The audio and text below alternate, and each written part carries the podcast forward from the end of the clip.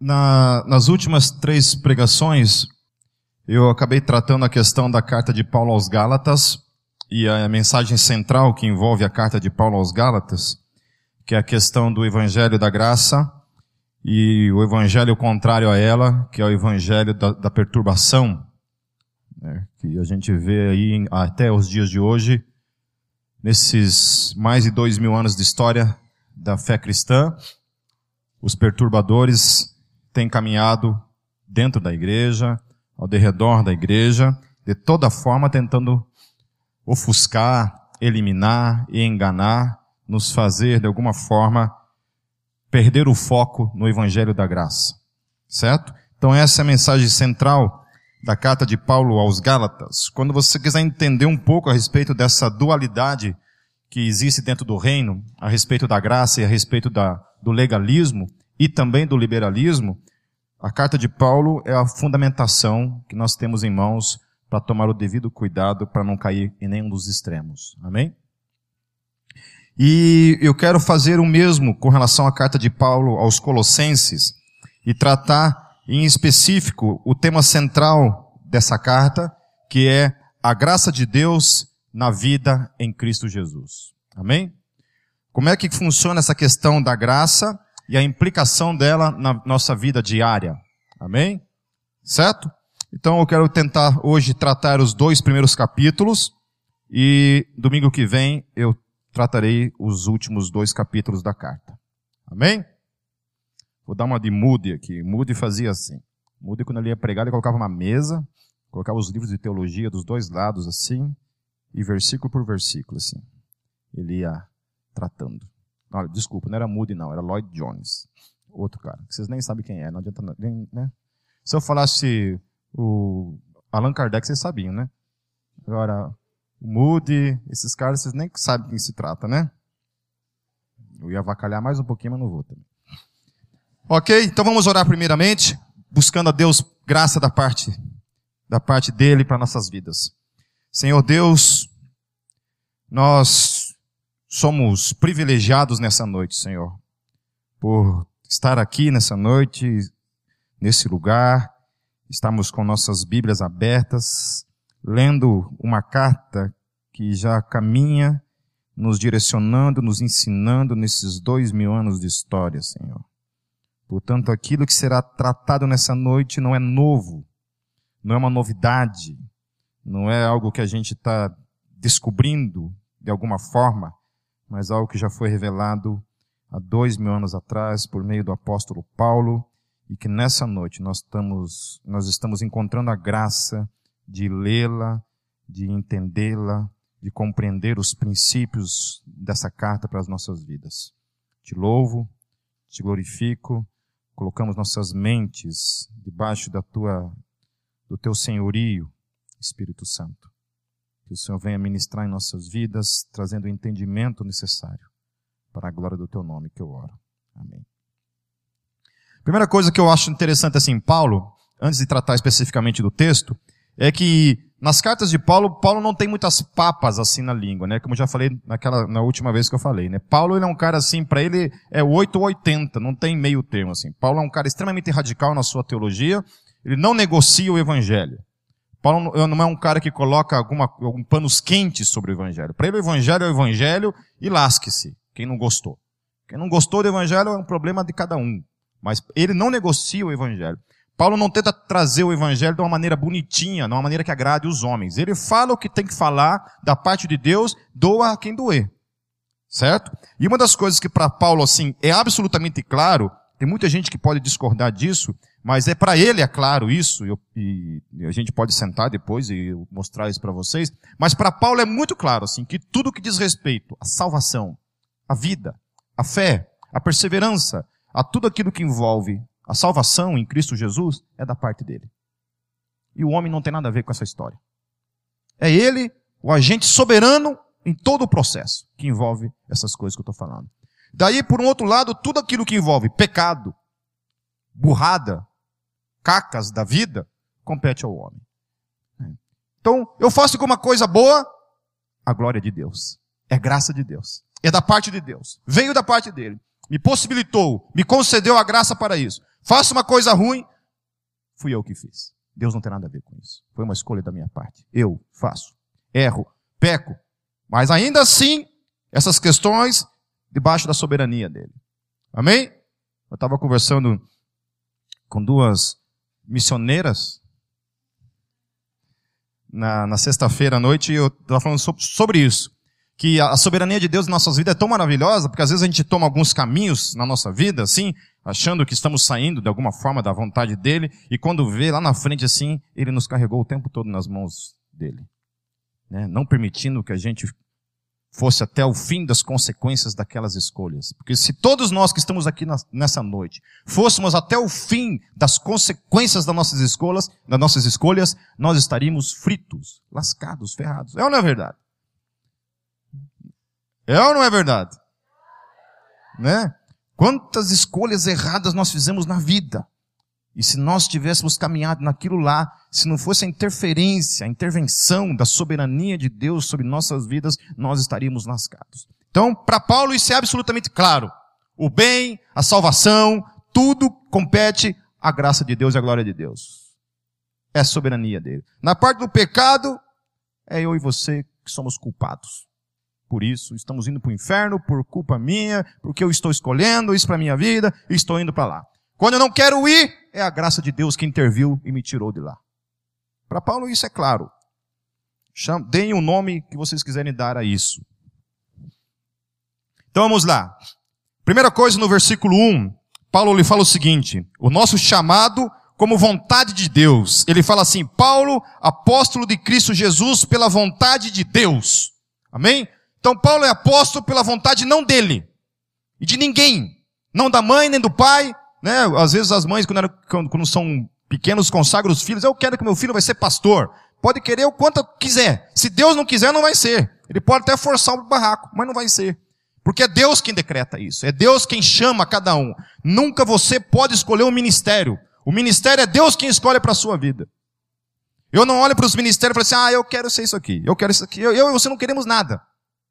Deus sempre é aquele que pela vontade dele, compete a cada um e dá a cada um o seu chamado. Amém? Então, se eu sou pastor, sou pastor porque Deus quis. Mesmo que tenha gente que não queira. Nossa, eu não vou com a cara daquele calvinista. É, porque virou, virou pejorativo agora o negócio. Você quer ver você arrumar uma briga para tua cabeça? Vai, faça um teste. Escreva-se no teu Facebook, mesmo que você não acredite. Escreva amanhã cedo assim no teu Facebook assim: Eu creio na predestinação. Você vai ver o que vai acontecer. 10%, 50% dos teus amigos vão te deletar. Porque é igual ter lepra. Olha, esse cara tem lepra, esse cara tem HIV, esse cara se tornou uma aberração da natureza. Entendeu? Escreva lá. Escreva lá. Eu não estou dizendo que você tem que acreditar nisso, mas só dizendo, escreva lá, faça um teste para você ver o que acontece com você. Então a primeira coisa é que o chamado de Paulo vem da parte de Deus. Então é Deus quem decreta isso. Não é a vontade humana, mas é a vontade dele soberana sobre cada um de vocês. Ele falou assim, ó, hum, esse aqui vai ser missioneiro. É, missioneiro. Missioneiro no Paraguai é missioneiro. Até uma Paraguai aqui, por isso que eu estou falando isso. É. Esse aqui vai ser apóstolo. Esse aqui vai ser evangelista. Desse vê que o cara tem o dom mesmo. O cara consegue falar para todo mundo. O cara fala, não tem, não tem. É nato dele, ele é evangelista. Outros são profetas. Outros têm o dom da misericórdia. Eu fui com o Brunello essa semana numa casa de recuperação. É, e isso queima no coração dele. Ele falou assim, Pipe, nossa, eu não posso ver essas coisas, porque meu coração queima. E se queima, é dom de Deus, é chamado de Deus. Porque ninguém tem o dom de misericórdia e não sente misericórdia das pessoas. Eu tenho o dom de misericórdia, mas quero que todo mundo se lasque. Entendeu? É. Tem uma contradição nisso. Se o cara tem um dom de misericórdia, é graça. Ele não tem dom de misericórdia porque ele é melhor que ninguém. Fala, nossa, eu tenho um dom de misericórdia porque eu quero ter o dom de misericórdia. Pergunta para qualquer um que tem o dom de misericórdia. Isso flui de dentro dele porque é um dom que Deus dá para ele. E isso se manifesta de alguma forma. Amém? Por exemplo, a minha esposa odeia que eu discuta teologia. Ela odeia. Ela sai de perto. Entendeu? Não gosta que eu discuta. Entendeu? E ela não entende isso. Que meu coração queima por discussão. Eu não posso ver ninguém discutindo, quebrando pau, que eu já pulo no meio. Eu quero debater, eu quero discutir, tem um troço em mim. Eu não sei se é o Satanás ou quem que é. Entendeu? Eu acho que é Deus, mas ela acha que é o Satanás, mas daí a gente fica nessa briga. Hum. Eu não posso. Né? E eu tenho que me controlar. Lá no Facebook, então, misericórdia. Né? Eu entro no Facebook, eu vejo cada besteira escrita lá, eu fico me coçando, assim. Mordo tudo. Vou ter que comprar aqueles brinquedinhos de borracha que tá para cachorro, sabe? Ficar mordendo assim. Para entrar no Facebook todo dia de manhã. Porque é complicado. Você vê cada besteira. Aí é o seguinte, você não pode falar nada, né? Se você fala alguma coisa, aí já vem um monte de termo pejorativo para você lá. Tudo agora virou pejorativo, né? Tudo agora. Né? Coisas que antes eram coisas assim que definiam pessoas, agora é, agora é pejorativo. Você não pode falar qualquer coisa, tudo.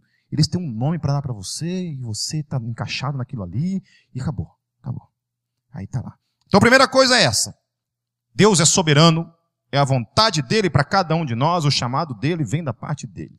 Não é uma escolha minha, mas é ele que escolhe a cada um segundo a sua graça. E o Espírito Santo dá o dom dele, reparte a cada um segundo a graça dele. Amém? A outra coisa é que o amor e a fé como razão de adoração ao Pai. Eu achei poderoso isso quando a gente lê isso em, em Colossenses, porque olha o que diz o texto. Paulo dizendo, sempre agradecemos a Deus, o Pai de nosso Senhor Jesus Cristo, quando oramos por vocês. Por que que ele agradece a Deus quando ora? Lá, pois temos ouvido falar da fé que vocês têm em Cristo Jesus e do amor por todos os santos. Olha só, Paulo ouve falar dessa fé e desse amor que está sendo manifestado na igreja, e o que, que ele faz? Ele começa a orar agradecendo a quem? A Deus. Mas por que, que ele não agradece aquele povo? Puxa, olha, vocês são fiéis. Glórias a vocês. Parabéns para vocês, porque vocês amam, porque vocês têm fé. Olha como que vocês conseguem. Não, Paulo se dobra e agradece a Deus, porque tudo aquilo que está acontecendo na vida deles é graça da parte de Deus. É Deus quem concede a eles a graça para crer, a graça para amar, porque se Deus não me der graça para isso, eu não consigo. Eu sou incapaz de amar a minha esposa, amar meu filho, amar a qualquer um de vocês, se a graça de Deus não se manifestar na minha vida. Porque qual é a razão de agradecer a Deus por um ato que é dos outros? Paulo agradece a Deus por um ato que vem da parte dele e manifesta na vida dos outros, e por isso que ele ora agradecendo. Porque senão não tem sentido de orar. Por que, que você ora pelos outros? Só para comunicar a Deus? Só para assim, Deus, é o seguinte, ó, só para você ficar sabendo, eu tô, tô torcendo para aquele cidadão ali se converter. Por que, que você ora? Para a conversão do seu irmão, do seu pai, da sua mãe, né? da sua sogra, principalmente dela. Né? Por que, que você ora? Por que, que você ora? Por quê? Porque você crê num Deus que pode intervir, conceder graça àquele cidadão para se converter. Porque se isso não acontecer, meu amigo, o cara permanece nas trevas. Porque senão não tem sentido eu orar. Por que, que eu vou orar a Deus se Deus não tem nada a ver com isso? É o cara que tem que tomar todas as decisões as escolhas dele. Por isso que eu agradeço a Deus. Quando a minha família toda se converteu, eu falei, Deus, obrigado, porque o Senhor o salvou. Porque o Senhor salvou a cada um deles. E se hoje eles creem, eles têm fé, eles amam, é porque o Senhor concedeu a cada um deles a graça para isso. Eu estou falando besteira? Porque é isso que está escrito aqui. Paulo agradece a Deus por causa da fé que ele estava ouvindo, do amor que ele estava ouvindo manifestado na vida daquelas pessoas. A outra coisa, ó, Paulo comenta, e uma coisa interessante isso lá no versículo 5 a 6, mas eu vou resumir rapidamente. Paulo fala a respeito desse evangelho que estava tomando essa proporção grandiosa. Grandiosa. Começou lá na Galileia, lá um pequeno grupinho de pescadores, alguns discípulos, algumas mulheres, aquilo foi aumentando. De repente, lá no Atos em Pentecostes, começa a haver uma conversão de 3 mil, 5 mil, e gente toda hora se convertendo, milhares de pessoas vão se convertendo, de repente começa a acontecer uma dispersação ali, uma dispersão, dispersação, agora me confundi, não sei qual é a palavra, é, houve um, uma, como é que se fala? Um estouro de boiada ali. Pronto, vocês entenderam melhor. Né? É crente para tudo que é lado, que vai por todo o império e começa a pregar o evangelho, e isso vai tomando conta do mundo. O mundo todo vai sendo influenciado por essa fé poderosa até o ponto que nós estamos hoje. Até o ponto que nós estamos hoje. Quando você lê, por exemplo, lá é, o livro O Fator Melquisedeque, você vai ver lá que o Japão era monoteísta, acreditava no único Deus e hoje está lá no budismo. Você vai ver que essas nações todas ali, o evangelho chegou lá, estava lá, e de alguma forma depois sumiu, mas chegou. Tamanho foi o poder dessa igreja que começou lá na Galileia. Aquela igreja tinha uma influência tão poderosa naquele primeiro mundo que a gente não conhece. A gente não sabe ainda do que se trata. Mas foi algo poderoso. Aí Paulo ele fala isso, o evangelho que chegou até vocês, por todo o mundo este evangelho vai frutificando e crescendo, aleluia. Aleluia. Aleluia. E até hoje está aí. Eu estava conversando com a pastora da, da Yolanda, eles estão com um trabalho lá no Nepal. E no Nepal é o seguinte, é, meninas com sete anos são vendidas. A própria família vende essas crianças e essas crianças são usadas na prostituição, com sete anos de idade. São usadas na prostituição. A família vende. Certo? E o que aconteceu? Essas crianças, chega uma hora que, né, é igual garrafa, garrafa PET, né?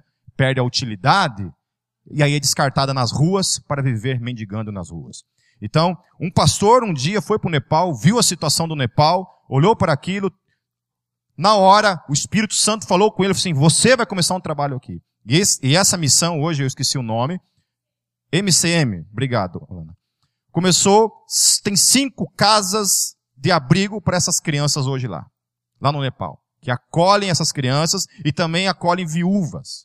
É, por quê? O que acontece na Índia? Agora, quando a ONU interviu, a ONU interviu nessa questão cultural e, e, hoje foi abolido da Índia. Mas o que acontecia? Por exemplo, você que estava casada, se seu marido morresse, você era enterrada viva por causa dele. Imagine, cara, você já aguentou desgraçado a vida inteira. Aí a praga morre e você se lasca ainda mais. Então agradeça a Deus pelo maridão que você tem ao lado aí. Porque pelo menos você, aqui no Brasil, você não precisa ser enterrado junto com esse filho de uma égua aí do teu lado. Beleza? Então lá era assim. O cara pega, então o cara morria e ela é enterrada. Então a ONU conseguiu intervir nessa questão e foi abolido essa lei lá na Índia. Então, mas até chegar a, essa prática da lei, muitas mulheres se tornaram, é, quando aboliu, melhor dizendo, quando as mulheres, os maridos morriam, elas não eram enterradas vivas, mas eram largadas nas ruas, porque elas entendiam que era o karma delas. Era a sua sina, elas tinham que pagar. Então, até isso atrapalha no evangelho, porque às vezes os pastores querem resgatar essas mulheres, e o que acontece? Elas entendem que elas não podem ser ajudadas. E, elas, e as pessoas, os cristãos tentam ajudar, ela fala, não, não, não me ajude. Eu tenho que pagar por isso. Porque essa é a filosofia do hinduísmo. Essa é a filosofia do espiritismo. Queira você entender isso ou não. A filosofia básica da reencarnação é isso, que você tem que de alguma forma pagar tudo aquilo que você fez. Se uma criança é abortada, ela é abortada porque ela mereceu ser abortada. Porque esse ser que foi abortado, em vidas passadas, fez algo tão terrível que ela nem nascer merecia. Essa é a filosofia principal da reencarnação. Em Cristo Jesus, não. A cruz é o que mata, dá a separação, mata o pecado, ali aniquila toda a condenação em Cristo Jesus. Amém? Nós vamos falar sobre isso. Epáfras foi o que anunciou o evangelho no meio dos colossenses. Lá no versículo 7 fala isso, ó. Vocês o aprenderam de Epáfras, nosso amado cooperador, fiel ministro de Cristo para conosco. Epáfras foi o cara que vai lá e fundamenta a igreja lá em Colossenses.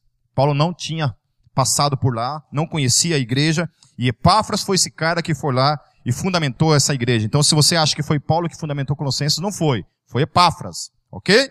Nome bonito para filho, né? Epáfras. Epáfra, vem cá com o papai, vem. Epáfra. né? O ensino da razão pela qual oramos. Pedir. Olha só o que fala lá. Por essa razão, desde o dia em que o ouvimos, não deixamos de orar por vocês e de pedir duas coisas. Primeira, que sejam cheios do pleno conhecimento da vontade de Deus. Amém? Que sejam plenos sejam cheios do pleno conhecimento da vontade de Deus. Sejam cheios do pleno conhecimento da vontade de Deus para as suas vidas. Essa é a oração de Paulo. Paulo orava e falou assim, olha, que vocês sejam cheios desse conhecimento da vontade de Deus para a vida de vocês. Amém? O chamado de mim, para a minha vida e para vocês, em Cristo Jesus, é que a gente não fique andando que nem barata tonta, não sabe para onde vai, não tem chamado, não sabe qual é a vontade de Deus para a minha vida. E como a gente encontra crente assim? Eu não sei o que Deus quer da minha vida, não sei o que Deus quer da minha vida. E aqui a oração de Paulo diz: Deus, por favor, conceda graça para essa cambada, por favor. Ajude-os a entender, a conhecer, a ter o pleno conhecimento da tua vontade para a vida deles, em nome de Jesus. E a outra coisa que Paulo fala também, ó, que isso seja com toda sabedoria e entendimento espiritual. Sabedoria, entendimento espiritual. A gente precisa. Um amigo meu me repreendeu hoje a respeito de uma, uma, uma situação que eu tive ah, essa semana. E eu, eu falei para ele assim: obrigado, cara, por que você está falando. Obrigado. Sabe por quê, Pipe? Porque tem muita gente que pensa assim de você e não fala para você, não tem coragem de falar. E eu estou te falando. E eu falei, obrigado. E vou procurar graça em Deus para mudar isso na minha vida. Amém? Entendimento, sabedoria. Tem gente que se arrepia. Você não pode falar nada. Você não pode tocar. Você errou. Meu Deus, o cara tem uma crise. Ele explode igual bolinha de sabão. Ele morre. Ele morre. Você não pode dar uma crítica pro camarada. Não pode falar nada. Não pode falar nada. Só pode elogiar. Tem que falar, assim, toma cuidado quando você vai fazer alguma, alguma crítica, assim, por exemplo. Tem que falar assim, cara, você canta bem pra caramba, né, cara? Só aquela hora ali, ó. Que, né, mas não foi nada, não. Você tem que falar, se você falar pro cara que ele não canta nada, meu Deus. Ao adquirir este conhecimento, com sabedoria e entendimento, algumas coisas que quando você adquire esse conhecimento da verdade de Deus e do conhecimento de Deus, da vontade de Deus para mim e para a tua vida, tem algumas coisas que caminham dentro disso. Paulo fala assim, que quando você adquire isso, com sabedoria e entendimento, você vive de maneira digna diante do Senhor. Amém? Então, às vezes, a falta desse entendimento é o que nos leva a viver uma vida porca, uma vida fora da vontade de Deus. É a falta desse conhecimento. Né? A gente não lê a Bíblia, a gente não conhece os princípios da palavra para a nossa vida. E por isso a gente acaba levando uma vida relaxada, de santificação, de não santificação diante de Deus. A outra coisa, ele fala assim, para que você em tudo possa agradá-lo. Em tudo. Em tudo. Paulo fala assim, olha, viva uma vida que em tudo você agrade ao Senhor. Por isso que precisa conhecer a vontade dele. A outra coisa é que você frutifique em toda boa obra frutifique em toda boa obra, que haja frutos na minha vida, que eu não seja um deserto do Saara, uma vida seca, sem frutos. Amém? Amém? Às vezes se deve a alguns parasitas que a gente tem na nossa vida. Quando, lá na antiga Zadoquinha, atrás da Zadoquinha tinha um, um pé de pera, uma pereira. Tinha uma pereira lá atrás, sequinha, não tinha uma folhinha verde. E nela, assim, esses parasitas, sabe? Essas plantas parasitas, assim, em toda ela, assim. Aí um dia eu fiquei, tava lá atrás, eu tava capinando lá. Sabe que eu sou pastor, não sou vagabundo, gente. Tava lá dando uma capinada lá, né, atrás lá. E aí eu olhei para aquilo assim, cara, comecei a... Tirei toda ela assim. Tirei todo aquele, aquele parasita da vida dela, assim, né? Que tava em volta dela, assim, tirei. Deu uma coisa de três meses assim, começou a nascer é, folhas nela toda assim, e começou a dar frutos. Foi só tirar os parasitas que a vida dela começou a dar fruto. Às vezes a nossa vida não dá fruto por causa desses parasitas que estão na nossa vida. Esses parasitas que estão ali, que nos impedem de ter uma vida de frutos, que frutificam em toda boa obra para a glória dele. A outra coisa, crescendo no conhecimento de Deus, conhecer a Deus também, mais plenamente, porque daí você conhece o Deus que você tem. Amém?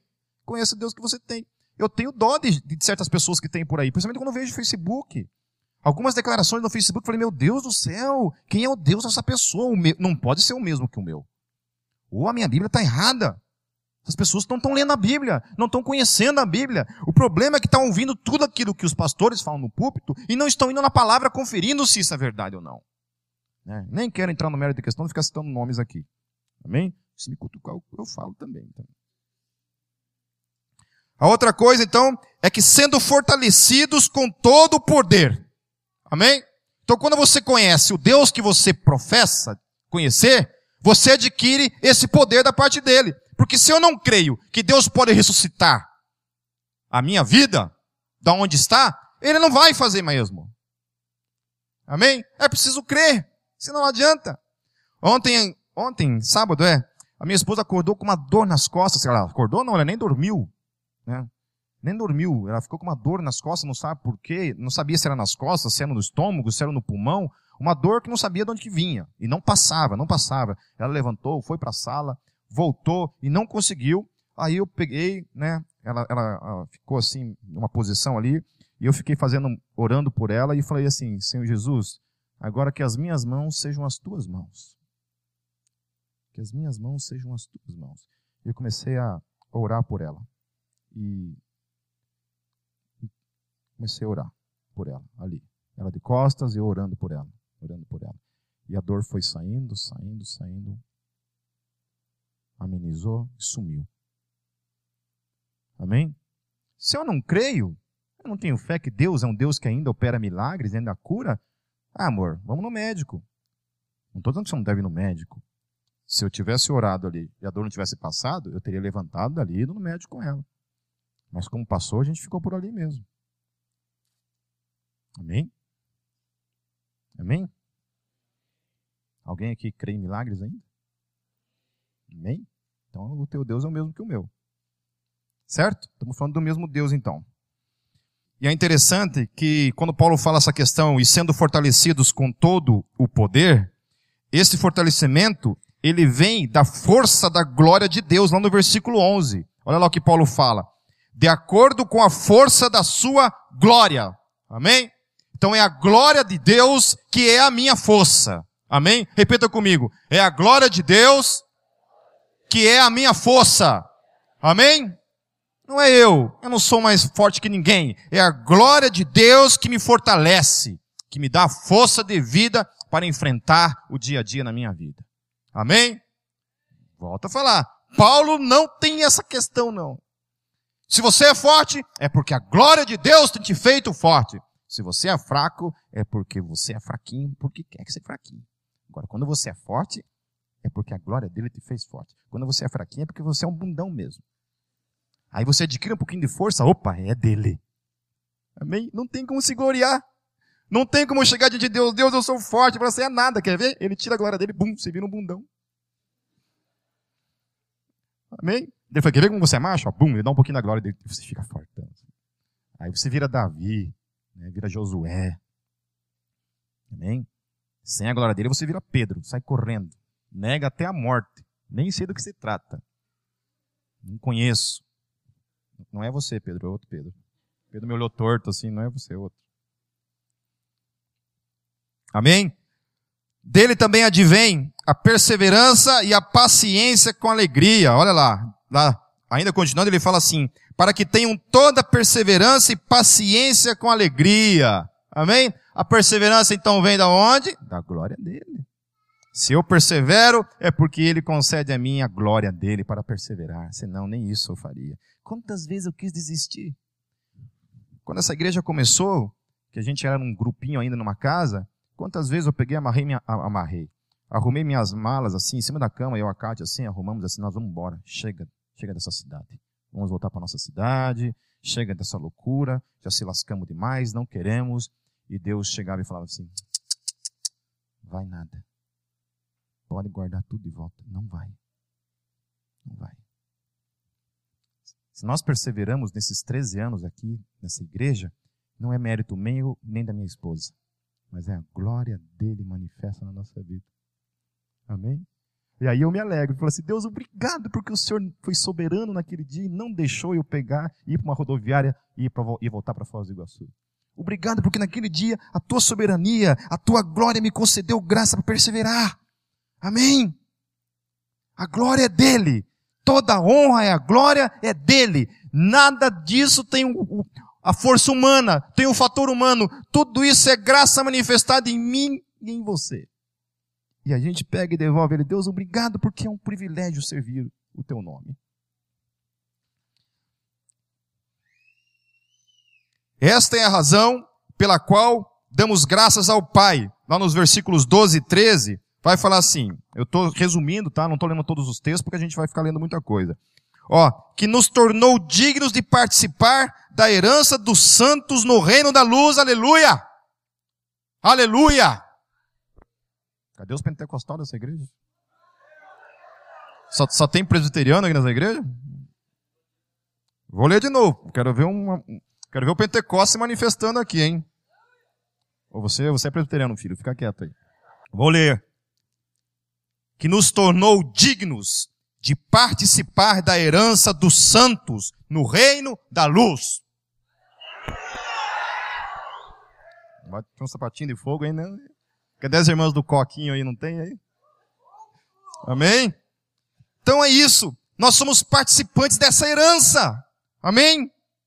Deus nos tornou digno, a palavra está dizendo. Deus nos tornou digno. Nunca foi eu me tornei digno, sempre é Deus manifestando a soberania dele e me tornando digno para isso. Amém? Não é maravilhoso isso? Porque não depende de mim, depende dele, ele é soberano, é ele quem cuida de mim, eu estou nas mãos dele. Não depende da minha força, não depende da minha perseverança, mas depende da glória dele manifesta na minha vida, o poder dele manifestado na minha vida. A outra coisa é que ele nos resgatou do domínio das trevas e nos transportou para o reino do seu filho amado. Amém? Amém? Eu estava lá, e, a, e, o nome da banda Desertor vem disso. Eu estava lá, servia o Satanás. Meu moicano, estava lá, pregando o anarquismo, né? meus amigos tudo bêbado, outros drogaditos, borrachos para todos os lados. Eu lá, o punk careta que não usava drogas, não bebia, né? que procurava ter um tipo de consciência anarquista ali para libertar o mundo. Eu lá, todo mundo só queria saber de droga, de cachaça. Né? A gente fazia uma passeata assim, não aparecia ninguém, só aparecia eu de burro lá, mas ninguém ia. Né? Eu vinha para os encontros libertários aqui em Curitiba, os punks saíam na rua juntando lixo, quebrando lixo. Eu falei, cara, por que você está fazendo isso? Ah, anarquizar o sistema. Eu, falei, eu sou burro. Quem que você acha que vai juntar esse lixo? Você acha que vai ter algum político que vai juntar esse lixo aí, cara? Que tem algum militar que vai vir aqui limpar essa porcaria, meu irmão? Quem vai limpar isso amanhã é os gari da prefeitura, rapaz. Ah, é, né? É sim, ô cabeção. É. Então aquilo me encheu o saco. Aquilo me encheu o saco, porque os caras falavam de mudar o mundo, mas a vida dos caras não mudava. E queriam falar de mudança no mundo se a vida deles era uma escravidão. Aí, quando apareceu o evangelho que libertou a minha vida, e aí a coisa mudou. Aí eu estava nesse reino ali, ó, cegado por aquilo, ele me pega e me transporta para o reino do Filho do seu amor. Aleluia. Aleluia. Agora estou em outra parada em outro reino. Outro reino. Agora eu sou cidadão de um outro reino. Antes eu pertencia a esse mundo. Agora eu estou como parte de um outro reino. É o que o texto está dizendo. O reino do seu filho amado. De quem é o reino? Do seu filho amado. O reino do Senhor Jesus Cristo. O reino do filho. Amém? De quem é o reino? Do filho. Amém? Ele é o Senhor do reino o dono do reino. Amém? Por isso nós somos servos desse rei, porque o reino é dele. Amém? No Filho amado, em quem temos a redenção, a saber, o perdão dos pecados, no versículo 14 diz. Aleluia. A partir do, do capítulo, do versículo, versículo 15, vou pelo menos passar pelo menos essa, mais essa parte aqui, irmãos. Aí qualquer coisinha, ou deixa, deixa para falar domingo que vem ó, o restante, amém? Não quero também ficar muito extenso aqui. Paulo ele fala uma coisa que eu acho poderosa e para mim não tem escapatória. Quando os caras vendem blá blá blá blá blá blá blá blá, blá dizendo que esse negócio que Jesus é Deus foi uma invenção de Constantino, que foi a Igreja Católica que inventou isso, que foi, sei lá, que está errado, que não é verdade, que Jesus não é Deus, é blá blá blá blá blá blá blá blá, e eles tentam fazer um, sei lá, um malabarismo com esse texto aqui, eu não entendo como é que consegue não entender as coisas de maneira tão clara nesse texto para mim. Para mim esse texto é, é o hino da divindade de Jesus. É o que declara, acima de todas as coisas, que Jesus é Deus. E vou dizer por quê. Tá lá. Paulo ele fala assim: Ele é a imagem do Deus invisível. Então, Deus, ninguém nunca viu Deus. Nunca viu Deus. Porém, há mais ou menos uns dois mil anos atrás, algumas pessoas viram Deus. Em pele, como eu e você. Carne e osso, andando na Galileia. Com mais ou menos uns 33 anos de idade, um judeu, ali, com alguns homens, Deus estava lá. Ó. O Criador do universo se comprime num ser humano. Você pergunta para mim como é que eu sei, como é que eu entendo isso? Me pergunte como. Não sei. Só sei que isso que a Bíblia revela. Que ele é a imagem. Você quer saber como Deus é? Filipenses fala isso. Quer saber como Deus é? Como é o caráter de Deus? Como é que Deus funciona? Jesus é a imagem perfeita de quem é Deus. Amém? De como ele entende a lei, de como ele visualiza o pecador, de como ele trata com cada um de nós, Jesus é esse. É esse, essa perfeita imagem de quem Deus é. Aí ele continua dizendo assim: Ele é o primogênito de toda a criação.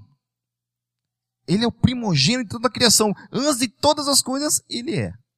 Ele é o primogênito. E aí os testemunhos de Jeová se apegam nisso, dizendo que ele então é o primeiro que foi gerado. Mas eu vou dizer por que, que ele está dizendo primogênito aqui. Ó. Porque eles não leem a sequência disso. Por que, que ele é o primogênito? Ali o texto continua. Pois nele, nele foram criadas todas as coisas. Olha só. Todas as coisas. Então ele vai falar. Quais são essas coisas que foram criadas em Cristo Jesus? Em Cristo Jesus todas essas coisas foram criadas. Nos céus e na terra. Céus, acho interessante essa palavra céus, porque é no plural. Esses céus não é nuvem. Não é nuvem. No livro de Enoque, em outros livros da Bíblia, quando falar do céu, está falando de dimensões. E não de nuvem. Certo? Não de estratosfera, ectosfera, nada disso. Está falando de dimensões. Amém? Dimensões. Enoque fala de dez céus. Dez dimensões. E ele, ele, descreve essas dimensões, de como é que funciona. Paulo fala sobre o terceiro céu. Conheço um homem que foi até o terceiro céu, viu coisas que eu nem posso falar para vocês, porque vocês são tão criancinhos que vocês vão se assustar. Então eu não posso falar para vocês. Infelizmente eu fiquei tão curioso, falei, Paulo, pô, sacanagem. Para mim, só para mim. Não precisa contar para os bundão, mas conta para mim. Para mim, só para mim. Né? Dizem que a Neuza Tioca tem uma, uma intimidade ali, né? Então eu vou ver se, se, ela, se ela consegue descobrir para nós e revelar para mim essa parada aí. De, o que, que, é esse negócio que Paulo foi lá, viu e não quis contar para a gente. Né? Mas Paulo fala isso do terceiro céu. Então, o meu entendimento desse texto é que Jesus é o Senhor, todas essas dimensões de céus que a Bíblia fala, primeiro, segundo, terceiro, quarto, quinto, décimo céu, todas essas coisas foram criadas nele. A terra e os céus, todas essas coisas foram criadas nele.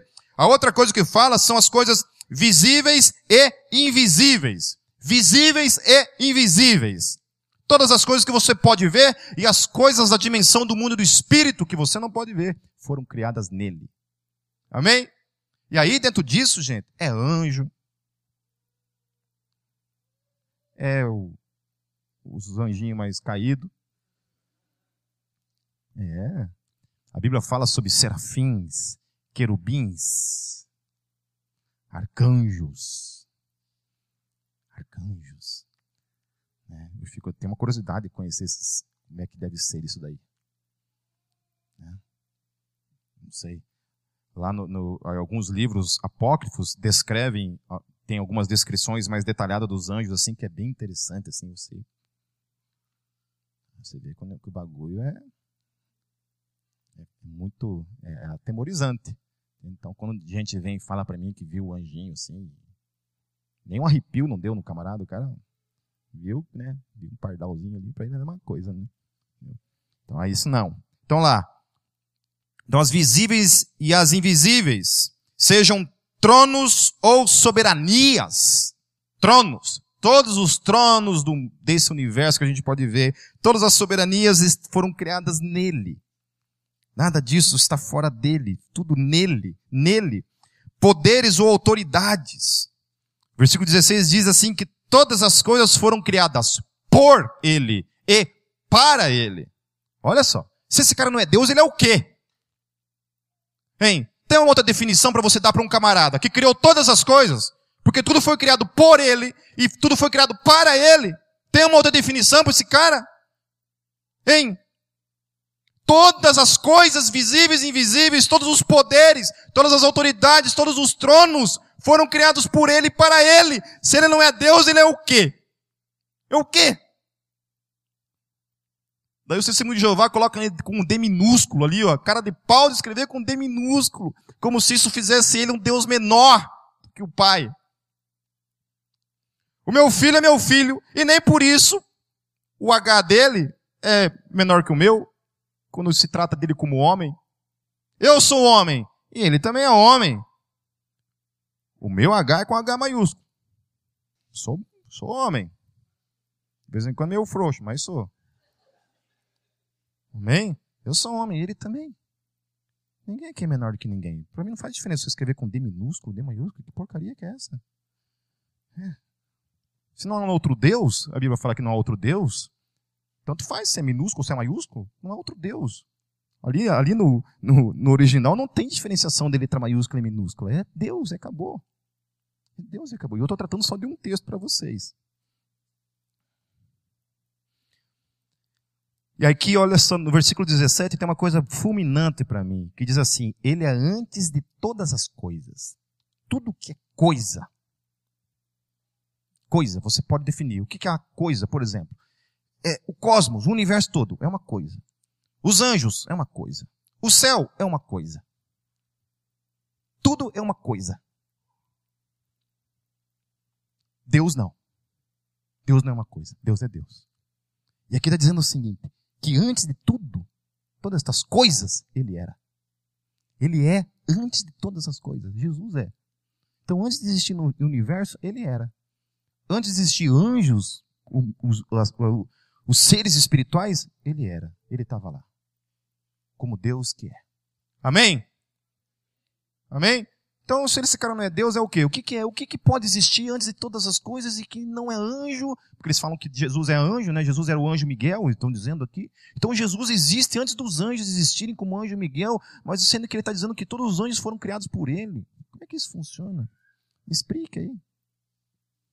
Eu queria ter, eu queria ter entendimento para entender essas coisas dessa maneira. Como é que isso funciona?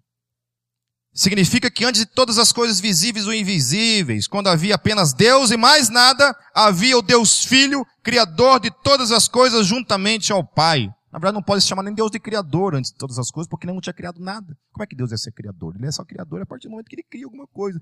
Então era Deus. Nem Criador era. Era só Deus. Estava lá. Na eternidade passada. Como isso funcionava? Não sei. Não sei. Não sei. Só tem duas explicações para a existência. Ou sempre existiu, ou veio existir. Do nada é impossível. Não tem como. Não tem como. A minha mente não consegue conceber que nada, absolutamente nada, cria alguma coisa. É impossível. Eu não tenho. O meu raciocínio, eu como homo sapiens que sou, não consigo conceber que nada, não existia nada e nada cria alguma coisa. Da forma como está até hoje criando. Para mim não tem cabimento. Uma pessoa que se diz inteligente a fazer essa afirmação para mim, eu, eu não tenho como chamar ela de burra. Em nome de Jesus. Falar assim, olha, me desculpa, você é burra, hein? Pelo amor de Deus. Para mim não, não tem, não tem como conceber esse tipo de coisa. Como Deus que é, no Filho, tudo subsiste. Lá no versículo 17 diz assim, ó, e nele tudo subsiste. Sabe o que é subsiste? Subsiste significa o seguinte, que Satanás subsiste nele. Que ele existe porque existe nele. Que você existe porque existe nele. Não estou falando panteísmo, não estou falando de natureza, não. Estou falando que Jesus é esse Deus, que ele, todas as coisas subsistem nele, é o que Paulo está falando. Tudo subsiste nele. E olha, ele está falando das coisas visíveis e das coisas invisíveis. Tudo subsiste nele.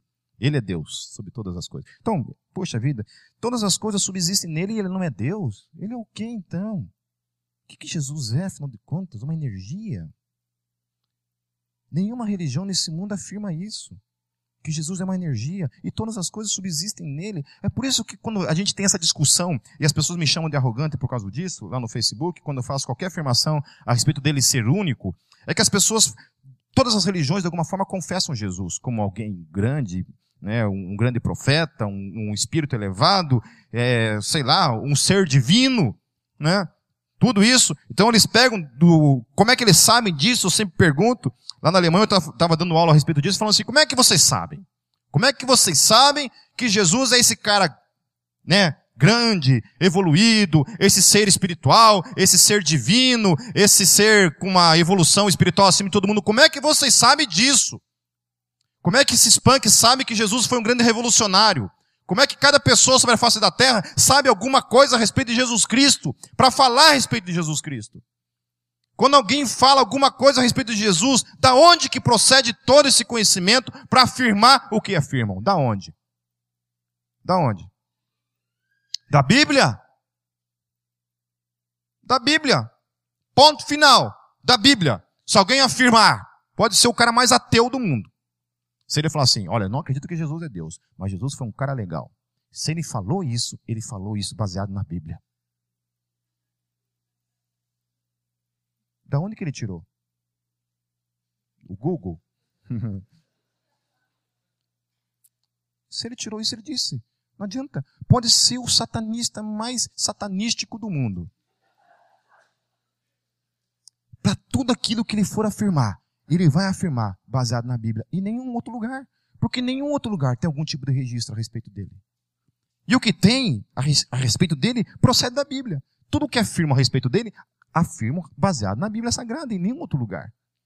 Então é o seguinte, para mim, a, a, conversa nessa questão de, de, religiões comparadas, essa grande discussão de qual é a religião que está certa, né? Porque sempre tem essa jogadinha no Facebook, né? É, qual dos milhões de deuses eu tenho que acreditar? Eu falo Jesus. Por quê? Porque todos eles falam que Jesus é melhor que eles. Porque todos eles falam, todas essas religiões que você está afirmando tá aí, falam de Jesus aquilo que eu estou afirmando. Porque eles se baseiam na Bíblia, certo? Para afirmar o que eles falam. Porque nenhuma religião na face da terra olha para Jesus e fala assim, ah, Jesus não presta. Nenhuma fala isso. A não ser os satanísticos. Né? Que aí é diferente. Os satanísticos, daí sim. Aí eles querem falar que, né, que no final, na guerra do Armagedon, Lucifer vai pegar e vai vencer a guerra deles. Né? Eu já falei para vocês que o general do exército do, do, Lucifer veio aqui na Gólgota, né? Sabia, né? É, o general veio aqui conversar comigo. Né? Foi assim, ó, eu vim aqui te conhecer. Eu falei assim, quem é você? Eu sou o general do exército de Satanás. Eu falei, oi, que medo, meu Deus do céu. Desse tamanho assim, ó, desse tamanho. Falei assim, rapaz. Falei assim, é, mas, cara, você sabia que o. Né? Eu falei, mas como é que é isso? Não, o diabo falou para mim que no final, na guerra da Magedon, eu vou eu vou estar na frente do exército dele para enfrentar o exército de Jesus. Eu falei assim, sério, você, cara, esse tamanho todo assim, é eu que vou enfrentar, eu vou ser o general lá, né? Eu falei, nossa, nossa, mas você sabia que, que, que o diabo é o pai da mentira? Eu falei assim, eu sei, mas para mim ele não mente, só para os outros. Falei, nossa, como você é inteligente, meu Deus do céu. Né? Então, é assim, é, gente, o evangelho também é diversão, você acha que é o quê? Que é só, que é só esculhambação? Tem que ter umas partes felizes na vida da gente, né? Tem umas partes pra gente rir também, tem que ter umas comédias na vida, né? Eu falei para vocês que eu já, eu já eu conheço a trindade já do, do inferno. O, o, Lucifer veio aqui. Não, Lucifer não. Esse cara é o general. Era o general. O general do Satanás. E lá em Foz do Iguaçu, uma vez eu estava numa loja lá de, de CDs lá, underground assim. Aí tá um cara comprando CD lá. Aí um cara lá na porta assim, ô Lucifer! Eu, ô louco! Ô louco, Lúcifer lá, né? Daí o outro falou assim, fala Beuzebu! Falei, orra! Então eu conheço o general do Satanás e o Beuzebu e o Lúcifer, pessoalmente, galera. Pessoalmente. Aí, ó, Paulo não quis me contar o que aconteceu lá, mas o diabo veio apresentar três do exército dele lá. Tá certo? É. Pô, mas uns piadês, falar a verdade, nessas horas tinha que pegar aí, né, cara? Baixar a calça, dar umas palmadas na bunda, fala a verdade. Isso é falta de laço, cara. Eu teria vergonha, cara. Sério mesmo. Eu não prestaria para ser black metal, cara. Eu ia ter vergonha. Eu tenho vergonha, sério mesmo. Tinha uma vez que passava, tinha uma menina que passava pra mim e falava assim, Ave Lúcifer. Falava, por favor, falava em Maria, mas qualquer coisa, menos isso. Né? Ave Lúcifer, por favor, gente. Por favor. Ah, não, não. O, o, o, a ponta do dedo fica coçando para dar uma bicuda assim. Para levantar no bicudo, mas ele fala assim: não, tá bom, deixa passar. É. Nossa.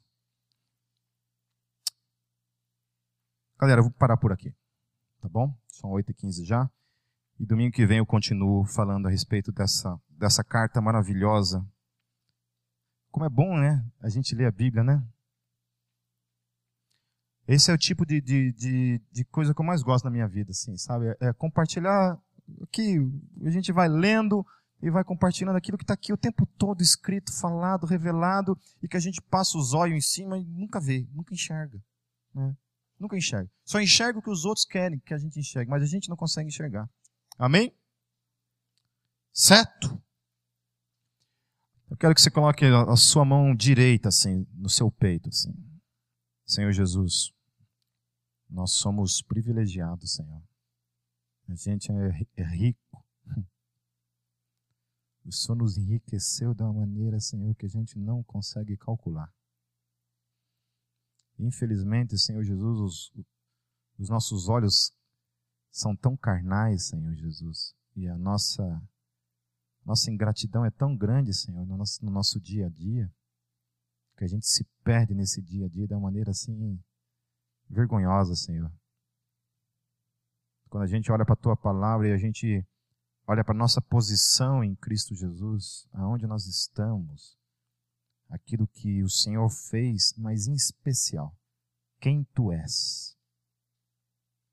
Quando a gente olha para a descrição aqui de Paulo acerca de quem tu és, Jesus, é inconcebível para nós o fato do, desse maravilhoso ser que és tu habitar em pessoas como nós. Nos conceder a graça de crer, esse cuidado tão maravilhoso que o Senhor tem para com cada um de nós. Obrigado pelo dom da fé, pela força da perseverança, pela alegria, por nos redimir, por nos tirar daquela velha vida e nos transportar para o, o teu reino, Senhor Jesus ao qual nós estamos debaixo do teu, do teu senhorio. Senhor Jesus, eu quero pedir que nessa noite todos saiam daqui, Senhor, edificados, fundamentados, Senhor Jesus, mais do que nunca, na tua palavra, na rocha da tua palavra sobre as nossas vidas, que é a segurança na qual nós caminhamos, Senhor Jesus. Deus, eu também peço que nesse momento, Pai, nós queremos interceder pela vida do Kenny, que está lá na Índia, longe de nós, longe da, da família, servindo o teu reino, servindo o teu nome. Não apenas ele, mas toda a equipe da Jocum que está lá, Senhor, servindo, se colocando em risco de vida mesmo, Senhor. Que o Senhor os guarde, e que Deus, todo, tudo, toda essa oferta que for levantada nessa noite, Senhor, possa de fato suprir a necessidade do nosso irmão, Senhor. Multiplique, Senhor. E Deus, a tua palavra fala que o Senhor, o Senhor ama aquele que dá com alegria, Senhor. Sabe que a tua bênção também se estenda a cada um, Senhor Jesus, que está aqui, Deus, de livre espontânea, Senhor Jesus, sabe, desejo de abençoar mesmo, Pai. Que o Senhor abençoe mesmo, Pai. A nossa motivação não é essa, Senhor, mas a tua graça, Deus, venha sobre cada um, abençoando a vida de cada um aqui nessa noite. Leva-nos em paz, em nome de Jesus. Amém.